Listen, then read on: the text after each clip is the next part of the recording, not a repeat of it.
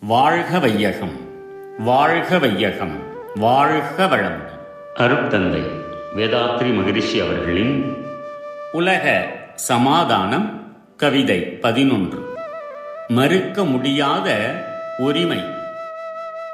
பிறந்துவிட்ட மனிதனுக்கு வளர வாழ பேருலகம் எங்கெங்கும் சொந்தமாகும்.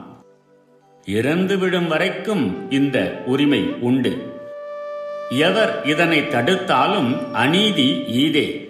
மறந்தபடி மனிதன் மனிதனை துன்புறுத்தும் மதிமயக்கம் தெளிய வைக்க அறிஞர் கூடி சிறந்த முறையில் வேதமற்று வாழ சேர்ந்துலக பொது ஆட்சி காண வேண்டும்.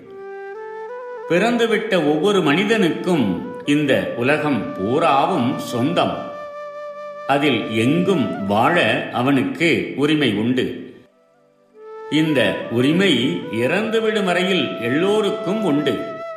எக்காரணத்தாலும் எவராலும் எவருக்கும் இந்த உரிமையை மறுக்க முடியாது.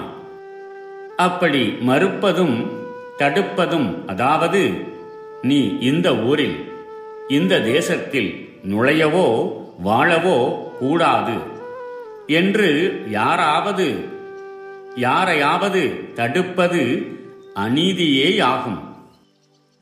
இந்த நீதியையும் மனிதர் வாழ்க்கையின் உரிமையை மறந்துவிட்டு மனிதனை மனிதன் தடுத்து துன்புறுத்தும் அறிவின் மயக்க அநீதியையும் தெளிய வைக்க உலக அறிவாளிகள் முயல வேண்டும்.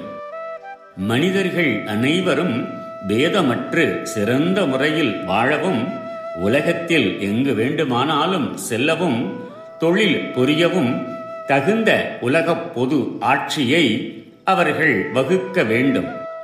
பிறப்பது வாழ்வது மறிப்பது என்ற வாழ்க்கை தத்துவத்தை நன்றாக ஆராய்ந்து பார்த்தால் இந்த உலகில் எந்த தனிப்பட்ட பொருளும் இடமும் ஒரு தனி மனிதனுக்கு சொந்தம் என்று சொல்வதற்கில்லை.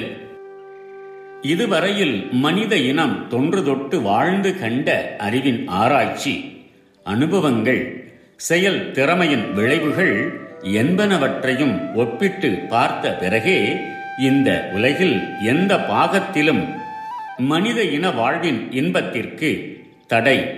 இடையூறு இல்லாத வழியில் வாழ உலகில் பிறந்துவிட்ட ஒவ்வொரு மனிதனுக்கும் உரிமை உண்டு என்பது இங்கு அழுத்தமாகச் சொல்லப்படுகிறது. வாழ்க வளமுடன். May the whole world live in peace, prosperity, and harmony. Yogiraj Sri Vedatri Maharishi's World Peace. Poem 11 Birthright of all should be respected.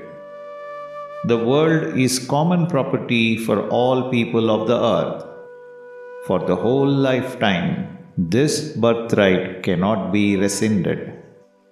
None has the authority or right to withhold the birthright from anyone unless under legally accepted social justice. There should be no opportunity in the society to restrict the birthright of anyone by egotism backed by money, physical strength, and environmental conditions. Inflicting pains and torture to man by man is to be completely stopped by ensuring individual protection to one and all in the society. Such a protective administrative law covering the whole world of humankind should be framed and enforced by constant efforts of wise men of the world. May the whole world live in peace, prosperity, and harmony. Be blessed by the Divine. கடமை அறவாழ்வின்